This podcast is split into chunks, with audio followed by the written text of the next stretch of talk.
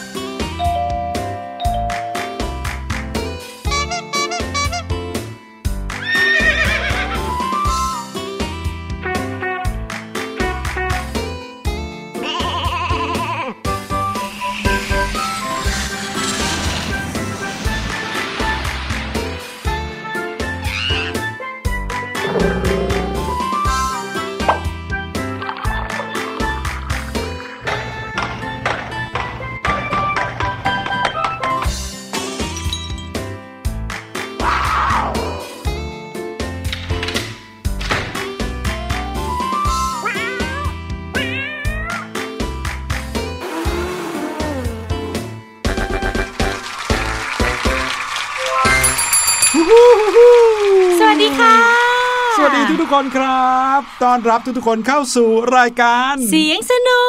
ก พี่หลุยและก็พี่แนนนะครับ อยู่ตรงนี้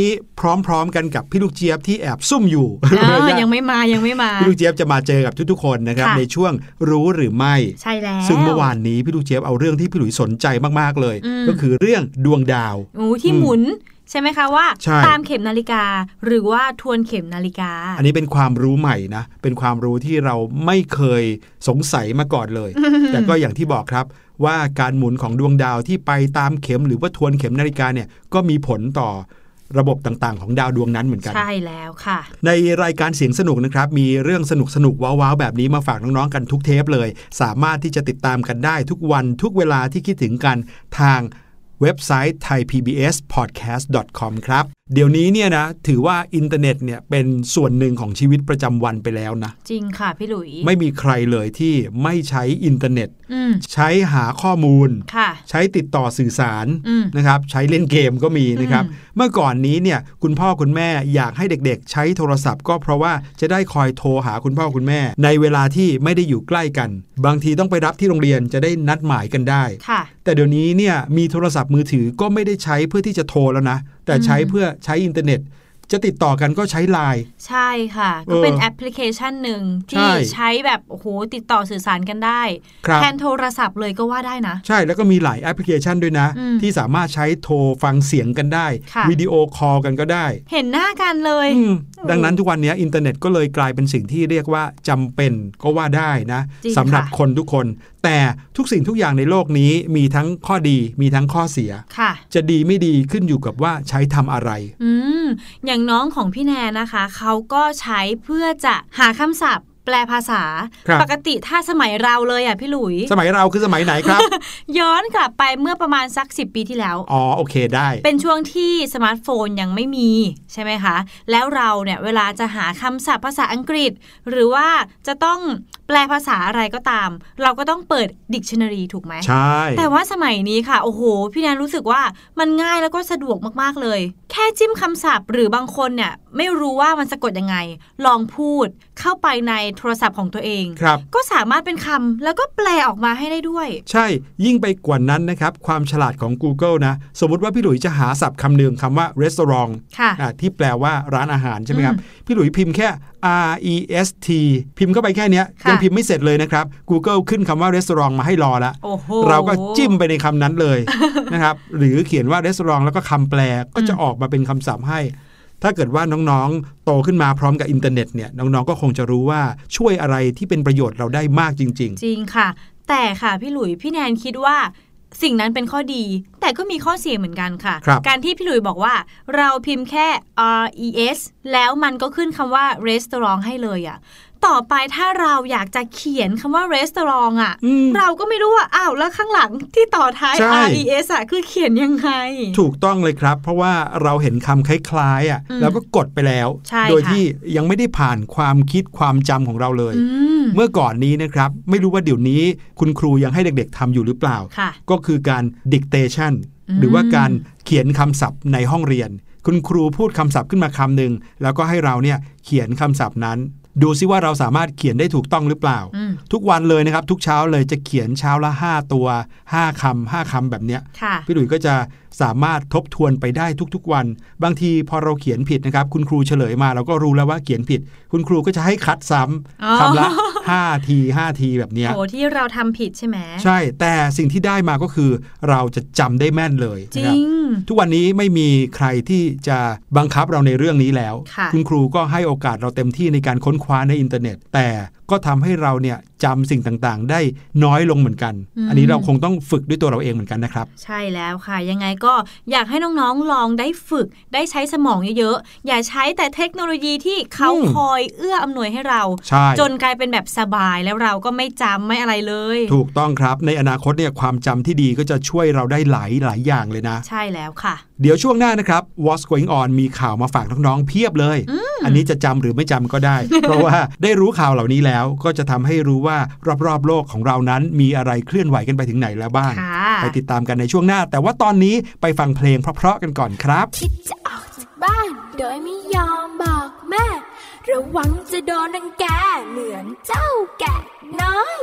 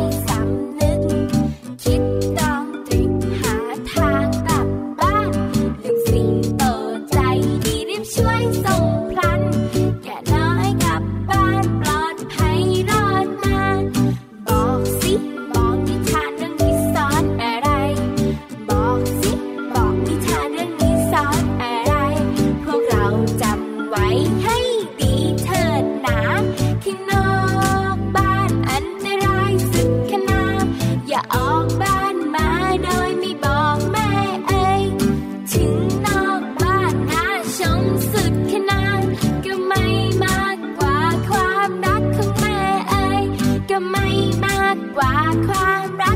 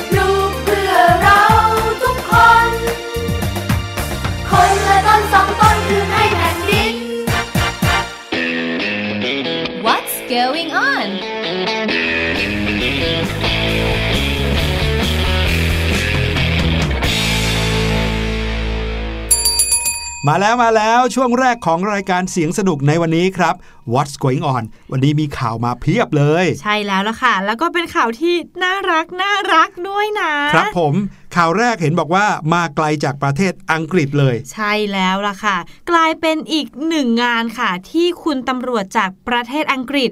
มักจะพบเจออยู่บ่อยอืมๆนั่นก็คือเจอสัตว์ต่างๆค่ะ ที่หลุดออกมาค่ะ แล้วก็อืมมาเดินเล่นอยู่ตามถนนเหรอ เอ๊ะ ตั้งแต่ช่วงหลังโควิดมาเนี่ย มีสัตว์ต่างๆ หลุดออกมากันเยอะเหมือนกันเนาะ จริงค่ะ พี่หลุย โอ้โห ข่าวเมื่อวาน เดี๋ยวนี้หมูก็เริ่มมาอยู่กับฝูงคนแล้ว หมูป่า อืมและล่าสุดที่คุณตำรวจได้ไปเจอนะคะ อยู่กลางถนนเลยก็คือเพนกวินค่ะ เดี๋ยวนะ เพนกวินปกติเขาอยู่ขั้วโลกไม่ใช่เหรอครับ ต้องอยู่ในที่ที่แบบมีน้ำแข็งหรือไม่ก็อยู่ในสวนสัตว์อะไรอย่างเงี้ย พี่แนนคิดว่าทุกๆ คนก็ต่างงงเหมือนกันค่ะว่าอยู่ดีๆ จะมาเจอเจ้าเพนกวินได้ยังไงค่ะ เหตุการณ์ล่าสุดนะคะของเจ้าหน้าที่ตำรวจจากนอตติงแฮมค่ะ ประเทศอังกฤษ ขณะที่กำลังออกลาดตระเวนตามปกติในช่วงกลางคืนค่ะ ก็ดันมาเจอกับเจ้าเพนกวินตัวหนึ่งออกมาเดินเล่นตอกแตกตอกแตกอยู่กลางถนนตัวเดียวเลยค่ะครับคุณตำรวจก็งงเลยนะคะปรากฏว่าจริงๆ แล้วถูกแจ้งความว่าหายตัวไป จากฟาร์มศูนย์สัตว์ป่าท้องถิ่นค่ะ ถือว่าโชคดีมากๆเลยนะ ที่เป็นคุณตำรวจมาเจอ เพราะไม่งั้นนะ อาจจะเป็นใครก็ไม่รู้ แล้วก็จับตัวน้องเพนกวินไปอืมหรือว่าถ้าเขามองไม่เห็นอาจจะชนน้องเพนกวินไปแล้ใช่วก็ได้นะ เพราะว่ามาเดินอยู่กลางถนนเลยนะ ใช่แล้วค่ะ คุณตำรวจนะคะก็มาเจอน้องเขาในช่วงเช้ามืดค่ะ ของกลางเดือนสิงหาคมที่ผ่านมา แล้วคุณตำรวจก็ตั้งชื่อให้น้องเพนกวินตัวนี้ด้วยอ้าวนะไปตั้งชื่อให้เขาเฉยเลย เออ ชื่อน้องว่าโปโป้ครับ แล้วคุณตำรวจค่ะก็ได้ แจ้งไปที่ศูนย์ แล้วก็รายงานให้กับประชาชนทราบว่าพาไปส่งคืนเรียบร้อยแล้ว อย่างปลอดภัยเลย ไปที่ฟาร์มศูนย์สัตว์ป่าที่บอกนั้นใช่ไหมครับแล้วค่ะ คุณตำรวจนะคะเขามีสัมภาษณ์ด้วยอืมเออ บอกว่า เรารู้สึกประหลาดใจมากๆเลยครับ เมื่อมาเจอกับเจ้าเพนกวินในลักษณะที่เดินเตาะแตะเตาะแตะอยู่ริมถนน ขณะที่เรากำลังเข้าเวรอยู่ครับ เรามักจะได้เห็นสิ่งที่น่าสนใจระหว่างลาดตะเวนในพื้นที่ แต่เรื่องเพนกวินโผล่มาเดินกลางถนนตอนกลางคืนเนี่ย คือสิ่งที่ประหลาดที่สุดเท่าที่ผมเคยเจอมาเลยล่ะครับ ผมให้เจ้าโปโป้ได้ถ่ายรูปกับเราทุกคนเลย และเขาก็เป็นมิตรกับเจ้าหน้าที่ของเรามากเลยนะครับ หลังจากที่ถ่ายรูปกันไปเรียบร้อยแล้ว เจ้าของเขาก็มารับกลับบ้านอย่างปลอดภัยครับ โอ้โห ขอบคุณคุณตำรวจมากๆเลยนะคะ ส่วนเจ้าโปโป้นะคะ ก็เป็นเพนกวินพันธุ์ฮัมโบลต์ค่ะ ที่มาจากหมู่บ้านทางตะวันตกของนอตติงแฮมค่ะ เป็นฟาร์มแล้วก็ศูนย์สัตว์ป่าท้องถิ่นที่นั่นค่ะอืมโอ้โห ดูสิครับ วันดีคืนดี ใครจะไปเชื่ออืมว่าจะมาเจอเพนกวินเดินเตร็ดเตร่อยู่ตามท้องถนนนะครับโอ้แล้วมาเจอตอนเช้ามืดด้วยอะอย่างน้อยที่สุดก็เป็นข่าวดีที่เขาได้กลับบ้านอย่างปลอดภัยนะครับค่ะมาถึงอีกหนึ่งข่าวครับ คราวนี้เป็นการค้นพบกันบ้างนะครับ แน่นอนว่าในแต่ละวันเนี่ยนักวิทยาศาสตร์ หรือว่านักธรณีวิทยา รวมไปถึงคนที่ศึกษาทางด้านสัตว์ต่าง ๆ ในโลกใบนี้ค่ะเขาก็พยายามที่จะ ค้นหาสัตว์สายพันธุ์ใหม่ๆ บนโลกใบนี้อยู่เรื่อยใช่ๆล่าสุดนะครับที่เกาะกาลาปากอส โอ้โห ที่แห่งนี้ใครๆก็รู้นะครับใช่ว่าค่ะเป็นแหล่งที่เหมือนอุดมสมบูรณ์ไปด้วยสัตว์สายพันธุ์ต่างๆ นับพันนับหมื่นนะอืมแล้วก็มีความหลากหลายของสัตว์แล้วก็พืชเยอะมากๆเลย ใช่ครับ และล่าสุดไม่ใช่เพียงแค่บนเกาะกาลาปากอสเท่านั้นนะครับ ทะเลที่อยู่รอบๆ เกาะกาลาปากอสนะครับ ลึกลงไปถึง 3,000 เมตรเนี่ยนักวิทยาศาสตร์ก็ไปค้นพบสัตว์ไม่มีกระดูกสันหลังพันธุ์ใหม่กว่า 30 สปีชีส์ครับโอ้เยอะมากจริง ๆ นะครับสำหรับนักวิทยาศาสตร์แล้วสถานที่อย่างเกาะกาลาปากอสนะ เรียกได้ว่าเป็นสวรรค์ของความหลากหลายทางชีวภาพเลยค่ะเพราะว่ามีสัตว์ต่างๆ มากมายเหลือเกินอย่างที่บอกไปเมื่อกี้นะครับ แต่ว่าถึงแม้ว่าจะเป็นสถานที่แบบนี้ พวกเขาก็คงไม่คาดฝันนะครับ แม้แต่พี่หลุยก็ไม่คาดฝันอืมคนทั่วโลกก็คงจะไม่คิดง่าย ๆ หรอกว่า จะมีโอกาสได้พบสัตว์ชนิดใหม่ๆ พร้อม ๆ กันได้ถึง 30 ชนิดในคราวเดียวโอ้สามสิบนี่ถือว่าเยอะนะ เยอะจริงครับ แต่นั่นก็เป็นสิ่งที่เกิดขึ้นจริง ๆ แล้วครับ ล่าสุดนะครับรายงานจากอุทยานแห่งชาติของเอลกวาดอร์เมื่อวันจันทร์ที่ผ่านมาเขาบอกว่า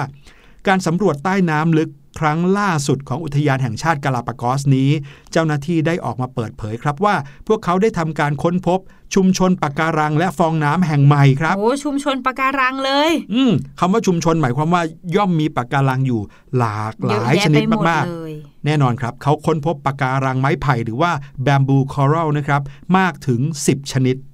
เฉพาะสายพันธุ์ปะการังไม้ไผ่นะ นอกจากนั้นยังมีปะการังอ่อนอีก 4 ชนิด อืม มีปลาดาวหรือว่าดาวเปราะนะครับ ชนิดใหม่อีกหนึ่งตัวค่ะเป็นปลาดาวชนิดที่คนไม่เคยเจอมาก่อนว้าวนอกจากนั้นยังมีฟองน้ำทะเลชนิดใหม่อีก 11 ชนิดสิบเอ็ดเลยเออสงสัยจะหน้าตาเหมือนเจ้าสปอนบ๊อบนะ 11 ชนิดเลยนะครับค่ะแล้วก็สัตว์น้ำเปลือกแข็งที่เป็นสายพันธุ์ใหม่ไม่เคยเห็นมาก่อน ถึงค่ะอีก 4 สายพันธุ์ ว้าว ซึ่งยังไม่ได้นิยามด้วยนะว่ามันคือตัวอะไร โอ้ อ้างอิงจากมูลนิธิชาลส์ดาวิน ผู้ให้ความร่วมมือในการสำรวจครั้งนี้นะครับ นักวิทยาศาสตร์ก็ค้นพบสิ่งมีชีวิตสายพันธุ์ใหม่ ในระหว่างการสำรวจทะเลที่ลึกถึง 3,400 เมตรค่ะด้วยยานพาหนะควบคุมระยะไกลอืมถึง 2 ลำ เห็นไหมบอกแล้วจำได้ไหมเราเคยพูดคุยกันเกี่ยวกับเรื่องของการใช้เรือหุ่นยนต์ ที่ลงไปสำรวจโลกใต้ทะเลแทนมนุษย์โอ้แล้วก็ไม่มีคนขับ ไม่มีอืมลูกเรือเลยเขาควบคุมจากระยะไกลไงควบคุมจากดาวเทียมบ้างอะไรบ้างอืมนี่ก็เป็นอีกหนึ่งครั้งนะครับ ที่ใช้อุปกรณ์ควบคุมระยะไกลแล้ว สามารถค้นพบสัตว์ได้มากขนาดนี้ค่ะพี่หลุยอาจจะอธิบายได้ไม่ค่อยชัดนักนะครับอืมว่าบรรดาสัตว์ทะเลที่อยู่ในทะเลทั่วโลกเนี่ยมีอะไรบ้าง เพราะมันหลากหลายมากเหลือเกินใช่เรียกได้ว่าครั้งนี้เป็นการค้นพบชุดใหญ่ ที่สำคัญอีกครั้งหนึ่งสำหรับวงการวิทยาศาสตร์ทางทะเลเลยก็ว่าได้นะครับค่ะและนักวิทยาศาสตร์เองเขาก็บอกด้วยว่า การค้นพบเนี้ยเป็นหลักฐานที่ดีเลยว่า แม้แต่ในปัจจุบันการสำรวจทางทะเลก็ยังเป็นอะไรที่สำคัญอยู่เสมออืมเพราะว่าเราจะเจออะไรใหม่ ๆ ได้อยู่ตลอด ใช่เลยค่ะ ที่ผ่านๆมานะครับ การอยู่ในน้ำลึกของสัตว์เหล่านี้ ก็เรียกว่าเป็นการป้องกันตัวของเขาที่ไม่ให้มนุษย์เนี่ยได้เข้าถึง เพราะว่าเมื่อไหร่ก็ตามที่มนุษย์เข้าถึงเนี่ยมันก็มีโอกาสที่จะสูญพันธุ์ได้ ใช่ค่ะ อันนี้ก็เป็นเรื่องเป็นความจริงอันหนึ่งที่น่าเศร้าเหมือนกันนะอืมเพราะว่ามนุษย์เราเนี่ยศึกษาสิ่งต่างๆ ทั่วโลกนะครับ แต่บางทีการกระทำโดยที่รู้เท่าไม่ถึงการ หรือว่าคิดน้อยไปของมนุษย์เนี่ยก็ทำให้สัตว์สูญพันธุ์ไปจำนวนมากเลยเหมือนกัน จริงค่ะ พี่แนนก็เลยคิดว่าต่อจากนี้ไปเนี่ยมันก็จะเป็นความรับผิดชอบของพวกเราทุกคน ทั้งโลกเลยนะคะ ที่จะต้องคอยดูแลสิ่งมีชีวิตเหล่านี้ ให้ยังคงมีความสวยงาม มีความครับงดงามแบบนี้อยู่ค่ะใช่ไม่อย่างนั้นนะโอ้โหรุ่นน้องๆ รุ่นลูกของน้องๆ หรือว่าอืมรุ่นเด็กๆ ที่จะเกิดขึ้นในอีกร้อยปีข้างหน้า อาจจะไม่ได้มีโอกาสเจอสิ่งธรรมชาติเหล่านี้แล้วก็ได้ ใช่ค่ะ ครับผมนี่เป็นอีกหนึ่งข่าวดีที่เกิดขึ้นนะครับ ทางประเทศเอกวาดอร์นู่นเนาะอืมทางหมู่เกาะกาลาปากอสครับมาถึงอีกหนึ่งข่าวนะครับ คราวนี้เป็นข่าวเกี่ยวกับความร้อน มาอีกแล้วเอ๊ะทำเสียงเหมือนเธอหนาวเลยนะ แต่จริงคือร้อนมากเลย พี่แนนครับน้องๆครับ คิดว่าสถานที่ที่ร้อนที่สุดในโลกนี้ ในในวงเล็บถ้าไม่นับในปากปล่องภูเขาไฟนะค่ะไม่ใช่ว่าลงไปในที่ที่มีลาวาอย่างนั้นนะ ที่ธรรมดาเนี่ยที่เป็นพื้นดินแล้วก็มีอากาศอย่างเงี้ยอืมที่ไหนน่าจะร้อนที่สุดในโลก ก็ต้องนึกถึงทะเลทรายสิคะพี่เนอะหลุย น่าจะเป็นทะเลทรายอียิปต์อ่าแอฟริกาหรืออะไรอย่างใช่เงี้ยเนาะใช่แต่ปรากฏว่าที่ที่ร้อนที่สุดในโลกอยู่ในประเทศสหรัฐอเมริกาล่าสุดเนี่ยนะครับมีการวัดอุณหภูมิที่สูงที่สุดในโลกนะครับ เขาวัดกันได้ที่ประเทศอเมริกา เขามีชื่อที่ตั้งว่าหุบเขามรณะเลยนะครับหรือว่า Death Valley National Park เป็นเหมือนอุทยานแห่งชาติของเขาเลย แต่ว่าเป็นพื้นที่ที่ร้อนที่สุดในโลกนะครับ ล่าสุดนะครับข่าวเมื่อสัปดาห์ที่แล้วบอกว่า มีการวัดอุณหภูมิที่ร้อนจัดนะครับถึง 54 องศาเซลเซียส โอ้แย่แย่แย่แล้วไม่ไหวแน่ ๆ เลยค่ะ ใช่แล้วครับ หลาย ๆ คนอาจจะบ่นนะว่าในประเทศไทยเราเนี่ย เวลาไหนที่ร้อนก็ร้อนเหลือเกินเลย 30 กว่าองศาบ้างละขึ้นไปถึง 40-41 องศาก็มี แต่ว่าสู้ที่นี่ไม่ได้เลย โอ้โหห้าสิบเลยนะพี่หลุย ครับผม เรากำลังพูดถึงอุทยานแห่งชาติเดดบัลเล่นะครับที่บอกชื่อไปเมื่อกี้นี้ อยู่ที่รัฐแคลิฟอร์เนีย ประเทศสหรัฐอเมริกานะครับหลาย ๆ คนเนี่ยคงจะเคยได้ยินชื่อมาบ้างค่ะชื่อว่าหุบเขามรณะโอ้นะครับชื่อก็น่ากลัวแล้วใช่ ชื่อก็ฟังดูขนลุกแล้วเหมือนกับจริงไปอยู่ที่นี่ไม่มีทางรอดชีวิตแน่นอน พื้นที่แห่งนี้ถูกบันทึกเอาไว้ว่า เป็นพื้นที่ที่มีอุณหภูมิสูงที่สุดในโลกนะครับเป็นสถิติโลกเลยค่ะพูดง่าย ๆ ก็คือเป็นพื้นที่ที่ร้อนที่สุดในโลกนั่นเอง ก่อนหน้านี้นะครับในปี 2013 เมื่อ 7 ปีที่แล้วค่ะเคยมีการบันทึกเอาไว้แล้วครับว่า พื้นที่อย่างเนี้ยมีอุณหภูมิสูงสุดถึง 54 องศาเซลเซียส ที่เดิมเนี่ย ใช่ แต่ว่าล่าสุดนะครับ ทุบสถิติโลกที่เคยบันทึกไว้ไปเรียบร้อยแล้ว ก็คือพื้นที่เนี้ยทุกวันนี้นะครับมีอุณหภูมิสูงขึ้นโดยเฉลี่ยสูงขึ้นมาประมาณ 0.4 องศาเพ ราะฉะนั้นนะครับเมื่อวันที่ 16 สิงหาคมที่ผ่านมานี้ค่ะมีการบันทึกอุณหภูมิสูงสุดเอาไว้ที่ 130 องศาฟาเรนไฮต์หรือว่า54.4 องศาเซลเซียสครับโอ้ขึ้นมาจุดสี่องศาใช่ จะเห็นได้ว่าเนี่ยก็คือตัวเลขที่สูงที่สุดในประวัติการเท่าที่เคยมีมา จ้างให้พี่หลุยไป พี่หลุยก็ไม่ไปโอ้ร้อนขนาดนี้อะพี่หลุยจะไปอืมอยู่ยังไงอะทรมานนะครับ เวลาอยู่ในที่ที่ร้อนมากใช่ๆจริงๆ ร้อนกำลังดีเนี่ยก็พอไหวอืมฝรั่งเขาถึงชอบอาบแดดไงอ่าแต่ว่าการอาบแดดของฝรั่งทั้งหลายที่แบบโอ้โห อยู่กับท่ามกลางแดดได้รับวิตามินดีไป อยู่ที่เดด v วลเล่แห่งนี้เนี่ยนะครับ รับรองว่าอยู่ได้ไม่เกิน 2-3 นาทีอืมคิดดูนะครับ ที่บริเวณเนี้ยเขามีถึงขั้นมีป้ายปักเตือนเอาไว้เลยว่าหืมไม่แนะนำให้เดินผ่านหลัง 10 นาฬิกาเป็นต้นไปเพราะว่าแดดจะร้อนมากใช่ไหมอืมแล้วครับก็ไม่ไหวอยู่ไม่ไหว ครับ เอาจริงแล้วเนี่ยนะครับ เคยมีการบันทึกตัวเลขเอาไว้ว่า ที่ตรงเนี้ยเคยมีอุณหภูมิสูงกว่านี้มาแล้วด้วยนะอืมเคยบันทึกกันไว้ถึง 56.6 องศาเซลเซียสเลยโอ้โห คือสูงจริงๆขึ้นไปอีก 2 องศาสององศาเนี่ยอืมก็ก็ต่างนะครับ ต่างขมากยับเลยแค่แบบหนึ่งองศาสององศาเนี่ยเราก็รู้แล้วว่า ร้อนขึ้นเยอะมาก ใช่ก็เหมือนเครื่องปรับอากาศในห้องในบ้านเราเนี่ยแหละครับอืมกดจาก 25 ลงมาเหลือ 23 เนี่ยหนาวขึ้นเยอะเลยนะครับ ใช่ค่ะ แต่ว่าในการบันทึกครั้งนั้นนะครับ เมื่อปีโอ้1913 มีผู้เชี่ยวชาญจำนวนมากที่ไม่เห็นด้วยครับ นานมากเลยอะ ใช่เมื่อร้อยปีก่อน ก็มีการโต้แย้งครับว่าข้อมูลนั้นน่ะดูไม่มีความน่าเชื่อถืออมก็เลยยังไม่มีการบันทึกไว้เป็นสถิติอย่างเป็นทางการค่ะแต่ตอนนี้บันทึกแล้วนะครับว่า 54.4 องศาเซลเซียสนะครับสำหรับอุณหภูมิความร้อนที่สูงมากขนาดเนี้ยก็เป็นผลมาจากการที่ประเทศสหรัฐอเมริกากำลังเผชิญกับคลื่นความร้อนทางชายฝั่งตะวันตกของประเทศครับ แล้วก็ความร้อนที่สูงไปมากเนี้ยก็ส่งผลกระทบนะฮะที่ทำให้โรงงานผลิตไฟฟ้าแห่งหนึ่งในเมืองนั้นเกิดเหตุขัดข้อง และต้องทำการตัดไฟในบางพื้นที่บางส่วนของรัฐ เป็นเวลานานถึง 2 วัน โอ้โหอืมพี่หลุยคะพี่แนนเริ่มอยากรู้แล้ว พื้นที่ที่ร้อนขนาดเนี้ย มีคนอยู่หรือเปล่า อืมสงสัยเหมือนพี่หลุยเลยนะครับโอ้ถ้าเป็นพี่แนนพี่แนนอยู่ไม่ไหวชัวร์ๆค่ะแน่นอนอืมเหมือนอย่างในทะเลทรายอย่างเงี้ยใครจะไปใช่อาศัยอยู่จริงไหมแต่ที่เมือง Furnace Creek นะครับในพื้นที่ตรงนี้เนี่ยก็มีประชากรอยู่เหมือนกัน อื มมีการสำรวจสัมมโนประชากรในปี 2010 นะครับ แต่ทุกวันนี้ไม่รู้เหมือนกันว่า มีตรงตามนั้นหรือเปล่าค่ะก็คือมีการสำรวจว่ามีคนอาศัยอยู่ในพื้นที่เนี้ยอยู่ 24 คนยี่สิบสี่คน 24 คนโอ้โหจริงๆน้อยมากแล้วถ้าเกิดว่ามารวมตัวกันก็คงจะไม่ยากนะอืมแป๊บเดียวก็รู้แล้วจริงว่ามีค่ะอยู่ครบหรือเปล่านะครับ เมื่อปี 2000 ที่ผ่านมาก็คือ 20 ปีก่อนค่ะเคยมีบันทึกไว้ว่ามีคนอยู่บริเวณเนี้ย31 คน อ่าลดลง เออแล้วพอ 10 ปีถัดมาเมื่อปี 2010 เนี่ย ก็เหลือแค่ 24 คนโอ้สงสัยคงไปอยู่ในพื้นที่ที่เย็นกว่านี้หน่อย พี่แนนนะครับว่าไม่แน่นะคะ ปีนี้ก็อาจจะมีคนที่อยู่ไม่ไหวต้องอืมย้ายถิ่นฐานแน่ๆเลย เพราะว่ามันร้อนขนาดเนี้ยครับผมนั่นก็คือข่าวที่เอามาฝากกันนะครับ อย่างน้อยที่สุดข่าวสุดท้ายเนี่ยก็บอกเราว่า ประเทศไทยเราถึงแม้จะร้อนแค่ไหนอืมแต่ก็ยังดีกว่าพื้นที่ที่ร้อนที่สุดในโลกนะครับ ขอบคุณข่าวจาก BBC ด้วยครับ ใช่แล้วค่ะ เอาละค่ะน้องๆ เดี๋ยวเราไปพักฟังเพลงกันก่อนดีกว่านะคะ ช่วงหน้าพี่ลูกเชียบรอน้องๆ อยู่แล้วในช่วงรู้หรือไม่ค่ะพูดประพัน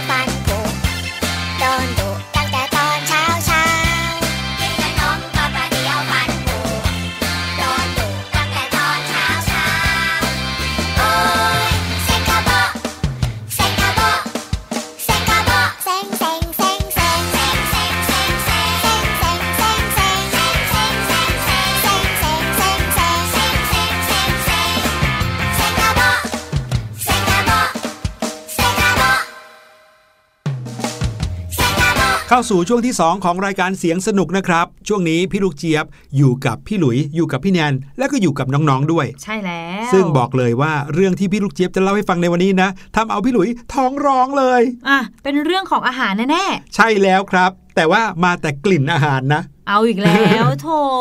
เป็นคำไม่ได้เหรอคะถามพี่แนนก่อนถ้าเกิดว่าพี่หลุยพูดกับพี่แนนว่า ได้กลิ่นไก่ทอดไหมพี่แนนท้องร้องไหมท้องร้อง เออแล้วถ้าเกิดว่ากลิ่นไก่ทอดเนี่ยติดตัวพี่หลุยอยู่ตลอดเวลา พี่แนนจะท้องร้องไหมอุ้ยเหมือนทำร้ายกันเลยอะเออวันนี้พี่ลูกเจี๊ยบจะมาพูดถึงกลิ่นไก่ทอดอืมเออแต่ว่าเป็นกลิ่นของไก่ทอดที่อยู่ที่ไหนยังไงไปฟังกันเลยในช่วงรู้หรือไม่ครับ รู้หรือไม่กับพี่ลูกเจี๊ยบ สวัสดีค่ะ สวัสดีชาวเสียงสนุกทุกคนนะคะ แล้วก็ขอต้อนรับทุกคนเข้าสู่ช่วง รู้หรือไม่กับพี่ลูกเจี๊ยบด้วยค่ะ ในช่วงที่อากาศร้อนๆแบบนี้นะคะ อีกหนึ่งสิ่งที่สามารถคลายร้อนได้ แล้วก็เป็นสิ่งที่ง่าย ๆด้วย ทุกคนทำได้อย่างแน่นอนนะคะ นั่นก็คือการอาบน้ำนั่นเองค่ะ ยิ่งถ้าเรานะได้อาบน้ำพร้อมกับได้ใช้สบู่กลิ่นที่เราชอบนะคะ กลิ่นหอมของสบู่เนี่ยก็จะยิ่งช่วยให้เราเนี่ยผ่อนคลายเข้าไปใหญ่เลยละค่ะ แล้วคงจะดีไม่ใช่น้อยนะคะ ถ้าสิ่งที่เราชอบเนี่ยไม่ว่าจะเป็นเรื่องของดอกไม้ ไม่ว่าจะเป็นเรื่องของกลิ่นน้ำหอมต่างๆ รวมไปถึงของกิน สามารถที่จะเป็นกลิ่นที่อยู่ในสบู่ของเราได้ด้วยเนี่ย โอ้โห อาบน้ำไปฟินไปอย่างแน่นอนค่ะ น้องๆรู้หรือไม่คะว่า ไก่ทอด นอกจากจะเป็นของกินแล้ว ยังเป็นสบู่อีกด้วยนะคะ เมื่อพูดถึงร้านอาหารฟาสต์ฟู้ดนะคะ อาหารที่อยู่ในร้านเนี่ยก็มีมากมายหลากหลายเลยค่ะ หนึ่งในนั้นนะคะก็คือไก่ทอดนั่นเองค่ะ โอ้โห พอพูดถึงแล้ว นึกถึงกลิ่นไก่ทอดหอมๆร้อนๆควันคลุ้งๆลอยมาเลยทีเดียวค่ะ และร้านอาหารนี้นะคะ ก็เอาใจคนที่หลงรักกลิ่นอาหารชวนหิวอันนี้ค่ะ ร้านอาหารฟาสต์ฟู้ดร้านหนึ่งที่ประเทศญี่ปุ่นนะคะ ก็เลยทำการผลิตสบู่ขึ้นมาค่ะ สบู่อันนี้นะคะไม่ใช่เป็นสบู่ก้อนถูตัว แต่เป็นสบู่ก้อนกลมๆค่ะ ที่เราเรียกกันว่าบัส บอมนะคะ เราจะเอาเจ้าสบู่ก้อนกลมอันนี้ค่ะ โยนลงไปในอ่างอาบน้ำแล้วเจ้าสบู่อันนี้นะคะ ก็จะละลายค่ะ เราสามารถที่จะตีฟองนะคะให้เขาขึ้นฟองเยอะๆได้ นอกจากนั้นค่ะ กลิ่นที่ออกมาแน่นอนค่ะ เป็นกลิ่นไก่ทอดนั่นเองค่ะ ทั้งหมดทั้งมวลนี้นะคะ ก็คืออย่างที่บอกเลย เพื่อเอาใจสายคนรักไก่ทอดล้วนๆเลยค่ะ เรียกว่ากินอย่างเดียวไม่พอ เข้าไปอบตัวกลิ่นไก่ในร้านก็ไม่พอ กลับมาบ้านก็อาบน้ำให้ตัวหอมกลิ่นไก่ทอดกันไปเลยค่ะแต่ค่ะกิมมิคของเจ้าบาร์บอมอันนี้นะคะ ไม่ได้มีแค่นั้น เมื่อสักครู่นี้พี่ลูกเจี๊ยบบอกว่าถ้าเราพูดถึงบาร์บอมเนี่ย มันจะเป็นก้อนกลมๆใช่ไหมคะ แต่อย่างที่บอกค่ะ อันเนี้ยมันเป็นกลิ่นไก่ทอด บาร์บอมของเขานะคะ ก็เลยไม่ได้ทำเป็นลูกกลมๆค่ะ แต่ทำเป็นลักษณะเหมือนน่องไก่ค่ะ เราก็จับตรงปลายน่องของเขานะคะ แล้วก็จุ่มลงไปในอ่างอาบน้ำค่ะ เมื่อเจ้าบาร์บอมรูปน่องไก่อันนี้สัมผัสโดนน้ำนะคะ เขาก็จะละลายฟูค่ะ เป็นสีส้มๆนะคะ กระจายออกมาอยู่ในน้ำที่อยู่ในอ่างอาบน้ำค่ะ รูปที่พี่ลูกเจี๊ยบดูตรงหน้าเนี่ยนะคะ สีส้มๆ อันเนี้ยออกแนวเหมือนน้ำอัดลมรสส้มนั่นแหละค่ะ และเจ้าสบู่ไก่ทอดนี้นะคะ เขาทำขึ้นมาเพียงแค่ 100 ชิ้น และมีเฉพาะที่สาขาประเทศญี่ปุ่นเท่านั้นค่ะ เนื่องจากว่าทางร้านอาหารฟาสต์ฟู้ดอันนี้นะคะ ใช้เจ้าบาร์บอมน่องไก่อันนี้ค่ะ เป็นของรางวัลสำหรับลูกค้าที่ร่วมแคมเปญทาง Account Twitter ของเขานั่นเองค่ะ ฟังแบบนี้แล้วนะคะพี่ลูกเจี๊ยบเนี่ยก็แอบจินตนาการไปไกลเลยค่ะ ในฐานะที่เป็นหนึ่งคนที่กินทุเรียนนะคะแหมถ้ามีบาร์บอมกลิ่นทุเรียน หรือสบู่กลิ่นทุเรียนเนี่ยก็น่าจะดี แต่ว่าต้องไม่มีใครกล้าเข้าใกล้พี่ลูกเจี๊ยบอย่างแน่นอน โดยเฉพาะใครที่ไม่ชอบกินทุเรียนนะคะ เอาละค่ะ ขอขอบคุณข้อมูลสนุกสนานเรื่องราวดีๆ แบบนี้นะคะ จากเว็บไซต์ของ Post Today ด้วยค่ะ ส่วนวันนี้หมดเวลาของพี่ลูกเจี๊ยบแล้วเจอกันใหม่ครั้งหน้า สวัสดีค่ะ รู้หรือไม่กับพี่ลูกเจี๊ยบ โอ้โห บอกได้เลย วันนี้ถ้าเป็นพี่หลุยนะ ขออนุญาตให้อยู่ตรงนั้นแหละ ไม่ไม่กล้าใช้ จริงค่ะอืมไม่งั้นนะเราจะได้กลิ่นไก่ทอดทั้งวันเออแล้วเราก็จะรู้สึกหิวทั้งวัน ยังไม่เท่าไหร่ ในความคิดพี่หลุยเนี่ย จะรู้สึกเหมือนกับว่า อาบน้ำอยู่กับไก่ทอด อยู่ท่ามกลางไก่ทอดตอนอาบน้ำคือเหมือนเวลาเราทอดไก่อืมแล้วกลิ่นไก่ทอดนั้นอะ จะติดตามเสื้อตามอืมหัวตามตัวเรา อันนี้ติดตามตัวคือติดบนผิวหนังเลยขอบคุณพี่ลูกเจี๊ยบมาก ๆ เลยนะครับค่ะเรื่องสนุกสนุกๆมาฝากกันแบบนี้ทุกวันในรายการเสียงสนุกครับ เอาล่ะเดี๋ยวเราไปฟังเพลงกันดีกว่าค่ะ แล้วเดี๋ยวช่วงหน้ากลับมานะครับ ห้องเรียนสายชิลต้องมีกระดาษบีดินสอแล้วล่ะอืมเพราะว่าจะมีเทคนิคการใช้ A and the มาฝากน้องๆครับ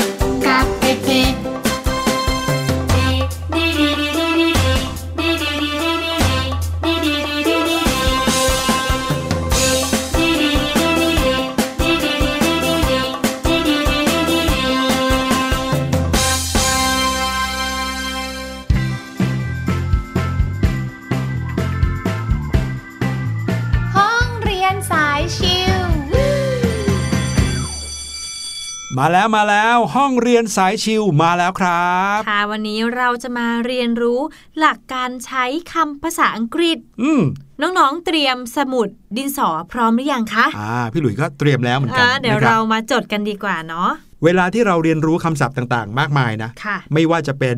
boy girl cat dog หรือว่าคำศัพท์อะไรก็ได้อืมไม่ว่าจะเป็นคำยากคำง่าย สิ่งที่จะมาพร้อมกันกับคำศัพท์เหล่านั้นนะครับ ก็คือ article a and the ใช่แล้วมาอยู่ค่ะเสมอเลยนะครับอืมน้องๆหลาย ๆ คนก็คงจะเคยใช้อยู่บ่อยๆ แหละคำว่า a boy a girl a cat a dog แต่พอน้องๆ เห็นคำว่า an a n an นะครับน้องๆ ก็อาจจะเคยใช้เหมือนกันอืม an ant อะไรแบบนี้นะครับค่ะมีศัพท์บางคำที่นำหน้าด้วย an และยังมีคำว่า the โผล่ขึ้นมาอีกอืมคราวนี้น้องๆ อาจจะเริ่มงงแล้วว่า อ้าว เมื่อไหร่ใช้ a เมื่อไหร่ใช้ an เมื่อไหร่ใช้ the ดีอืมพี่แนนว่าเอาหลักการจำแบบง่ายๆ สั้นๆก่อนอืมก่อนที่เราจะไปลงลึกกัน ครับ a and the นะคะ เราจะใช้กับคำนามเท่านั้น ครับผมจะไม่ใช้กับคำกริยานะ ใช่ a run อย่างเงี้ยไม่ได้ ใช่แล้วค่ะ ทีนี้คำนามที่ขึ้นต้นด้วยสระ a e i o u เราจะใช้ and ใช่อืมเช่นคำว่า ant ที่แปลว่ามดเนี่ยใช่ a n t ant มดเนี่ยตัว a ที่ขึ้นต้น ant นะครับเป็นสระใช่ไหมใช่ ให้เรานำหน้าด้วย an นะครับ an ant and and ทีนี้คำนามที่ขึ้นต้นด้วยพยัญชนะ เราเลยจะใช้อะเป็น article นำหน้านะคะ ใช่ครับก็คือการขึ้นต้น คำศัพท์ด้วยอีก 21 ตัวที่เหลืออคือพยัญชนะภาษาอังกฤษมี 26 ตัวใช่ไหมครับค่ะเป็นสระไปแล้ว 5 ตัว a e i o u ตัวที่เหลือเนี่ยก็เป็นพยัญชนะธรรมดาขึ้นต้นด้วยอะส่วน the ค่ะ สุดท้ายก็คือสามารถใช้ได้ทั้งสองเลย คือสามารถใช้นำหน้าคำที่ขึ้นต้นด้วยทั้งสระและพยัญชนะได้เลยค่ะ ใช่แล้วแต่ว่าฟังอย่างนี้แล้วยิ่งงงไหมสรุปแล้ว a and the ใช้ยังไงกันแน่ค่ะ อะมาฟังอย่างละเอียดกันอีกทีหนึ่งนะครับ เราจะใช้ a กับ and เนี่ยแยกกันกับคำว่า the นะค่ะคนละเรื่องกัน a กับ and ใช้นำหน้าคำนามทั่วทั่วๆไปอืมแปลว่า 1 คน 1 ตัว 1 อัน 1 แห่ง 1 แท่ง หรือบางทีไม่ต้องแปลว่า 1 ก็ได้นะ แต่เป็นการกล่าวถึงอะไรสักอย่างหนึ่งแบบลอยค่ะๆไม่รู้ว่าอันไหนกันแน่นะครับก็คือถ้า and จะนำหน้าคำนามที่ขึ้นต้นด้วยสระ a e i o u an apple an ant an eleven ค่ะใช่ไหมครับ an ice cream an orange an umbrella แบบนี้ใช่แล้วชัดเจนเนาะแล้วก็ซ้ำอีกทีหนึ่งถ้าเป็นอะก็จะนำหน้าคำนามที่ขึ้นต้นด้วยพยัญชนะที่เหลือทุกตัวเลยค่ะ a man a teacher a dog a bird a car a school นะครับอาจจะหมายถึงโรงเรียนแห่งหนึ่ง รถหนึ่งคันนกหนึ่งตัวก็ได้ อันนี้คือหลักการง่าย ๆนะครับ แต่การใช้ the เนี่ยใช้ยังไง อืมอย่างที่บอกไปให้ปวดหัวเมื่อกี้นี้แล้ว ว่า the ใช้นำหน้าคำนามได้ทั้งหมดเลย ไม่ว่าจะเป็นสระหรือพยัญชนะ ใช่แล้วค่ะ แต่แต่แต่แต่แต่แต่มันมีหลักการใช้อยู่นะครับ ค่ะ หลักการใช้ก็คือให้ใช้เถอะนำหน้าคำนามที่เฉพาะเจาะจงครับอืมน้องๆบอกว่าอ้าวแล้วที่เฉพาะเจาะจงเนี่ยต้องเจาะจงขนาดไหน มันคืออะไรใช่ไหมเออมันคืออะไรคำว่าเฉพาะเจาะจงเนี่ยก็คือ เป็นที่รู้กันดีว่าหมายถึงอันไหนอืมยกตัวอย่างเช่นนะครับ sun sun ที่แปลว่าพระอาทิตย์ S U N sun พระอาทิตย์ พี่แนนว่าพระอาทิตย์ดวงไหน มีอยู่ดวงเดียวนะคะก็มีอยู่ดวงเดียวใช่ไหมครับ ดวงนั้นนะมีอยู่ดวงเดียวอืมในจักรวาลนนี้ค่ะดังนั้นเราก็เลยใช้คำว่า the sun อืมจะไม่มีใช้อะซันเด็ดขาด เพราะว่าอะซันหมายถึงดวงอาทิตย์ทั่วๆไป ดวงไหนอะไม่มีดวงไหนอาทิตย์ทั่วๆไปมีอยู่ดวงเดียวนะครับ เช่นเดียวกันกับ moon ที่แปลว่าพระจันทร์นะครับ ก็ต้องใช้ the moon ใช่แล้วเพราะว่าค่พระจันทร์ไหนก็ดวงนั้นมีอยู่ดวงเดียวอืมนี่แหละครับ คือความหมายของคำว่าเฉพาะเจาะจงนะครับ หรือหรือกำแพงเมืองจีนค่ะ Great Wall of China ก็คือกำแพงเมืองจีนใช่ไหมครับใช่การจะพูดถึง Great Wall of China จะไม่ใช้อะ เพราะว่ากำแพงเมืองจีนทั้งโลกเนี้มีอันเดียว มีอยู่ที่เดียวเลยก็คือใช้คำว่า the Great Wall of China ไปเลยอืมแบบนี้นะครับ นอกจากคำว่าเฉพาะเจาะจงจะหมายถึงอะไรก็ตามที่รู้อยู่แล้วว่าเป็นอะไรนะ ก็ยังหมายถึงสิ่งที่เฉพาะเจาะจงระหว่างที่เรารู้กันเองก็ได้ ผู้พูดผู้ฟัง ใช่ พี่หลุยส์กับพี่แนนรู้กันสองคนว่าหมายถึงแก้วใบเนี้ย พี่หลุยส์ก็จะบอกกับพี่แนนว่า the glass อืม the glass ก็คือ พี่แนนฟังปุ๊บก็จะรู้เลยว่าหมายถึงแก้วใบนี้แหละค่ะคนอื่นจะไม่รู้ก็ไม่เป็นไรอืมหรือว่าพี่หลุยยืมปากกาของพี่แนนไป แล้ควรับพี่แนนอยากจะทวงปากกาคืนค่ะ พี่แนนก็ต้องใช้คำว่า the pen ใช่ไม่ใช่ a pen นะใช่ give me the pen the pen ก็หมายถึงปากกาด้ามนั้นแหละอืมที่พี่หลุยเอาไป ใช่นะครับแล้วค่ะ หรือเราออกจากบ้านเป็นคนสุดท้าย ออกจากห้องเป็นคนสุดท้าย แม่บอกให้ปิดพัดลมด้วย พัดลมอยู่ในห้องรับแขกอย่างเงี้ยแม่บอกปิดพัดลมด้วยนะลูก แน่นอนเราย่อมรู้กันกับคุณแม่อยู่แล้วว่าหมายถึงพัดลมเครื่องไหนค่ะตรงเนี้ยคุณแม่ต้องใช้คำว่า the fan อืมไม่ใช่ a fan please close the fan ก็คือว่าปิดพัดลมด้วยนะลูกก็คือพัดลมเครื่องนั้นน่ะใช่ไม่ได้หมายความว่าเป็นพัดลมเครื่องหนึ่ง เครื่องไหนก็ไม่รู้อืมไม่ใช่แบบนั้นนะครับ สรุปกันอีกทีหนึ่งสั้นๆนะครับ การใช้ article a and ใช้กับคำนามทั่ว ๆ ไป กล่าวแบบลอยๆ ทั่ว ๆ ไปค่ะอาจจะแปลว่าอันหนึ่งหรือไม่ก็ได้นะครับ โดยที่ a ใช้กับคำศัพท์ทั่วไปที่พยัญชนะเป็นตัวนำหน้าอืมนะครับ แต่ and ใช้กับคำที่สระเป็นตัวนำหน้า ใช่แล้วค่ะ ส่วน article the นะครับ ใช้กับคำนามที่เฉพาะเจาะจงโอ้ ไม่ว่าจะเฉพาะเจาะจงแบบรู้กันทั้งโลก หรือว่ารู้แค่คนที่เราคุยด้วยก็พอ ใช่ค่ะนะครับ ง่ายใช่ไหมคะน้องๆง่ายมากหวังว่าน้องๆคงจะเอาไปใช้กันได้ถูกต้องนะครับ จริง ๆ แล้วเนี่ยในโรงเรียนเราเนี่ยสอนมาตั้งแต่ป .1 เลยนะอืมแต่บางคนก็ยังใช้ผิดอยู่ขึ้นมาใช่ป .3 ป .4 บางทียังไม่ชัวร์เลยอืมนะครับก็เอาเคล็ดลับนี้ไปใช้ก็แล้วกันนะครับ ดีเลยค่ะเอาละค่ะน้องๆ เดี๋ยวตอนเนี้ยให้น้องๆพักได้แล้วละค่ะ เพราะว่าหมดเวลาลงแล้วสำหรับรายการเสียงสนุกในวันนี้นะคะใช่พี่แนนพี่หลุยแล้วก็พี่ลูกเจี๊ยบต้องขอตัวลาน้องๆไปก่อนแล้วค่ะ พบกันใหม่ในครั้งหน้า สวัสดีค่ะ สวัสดีครับ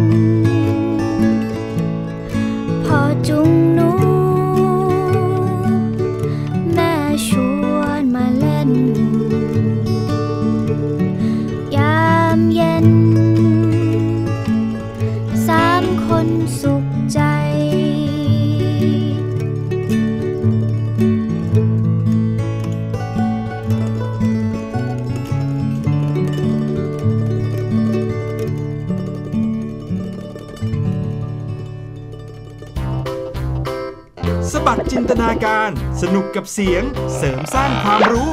ในรายการ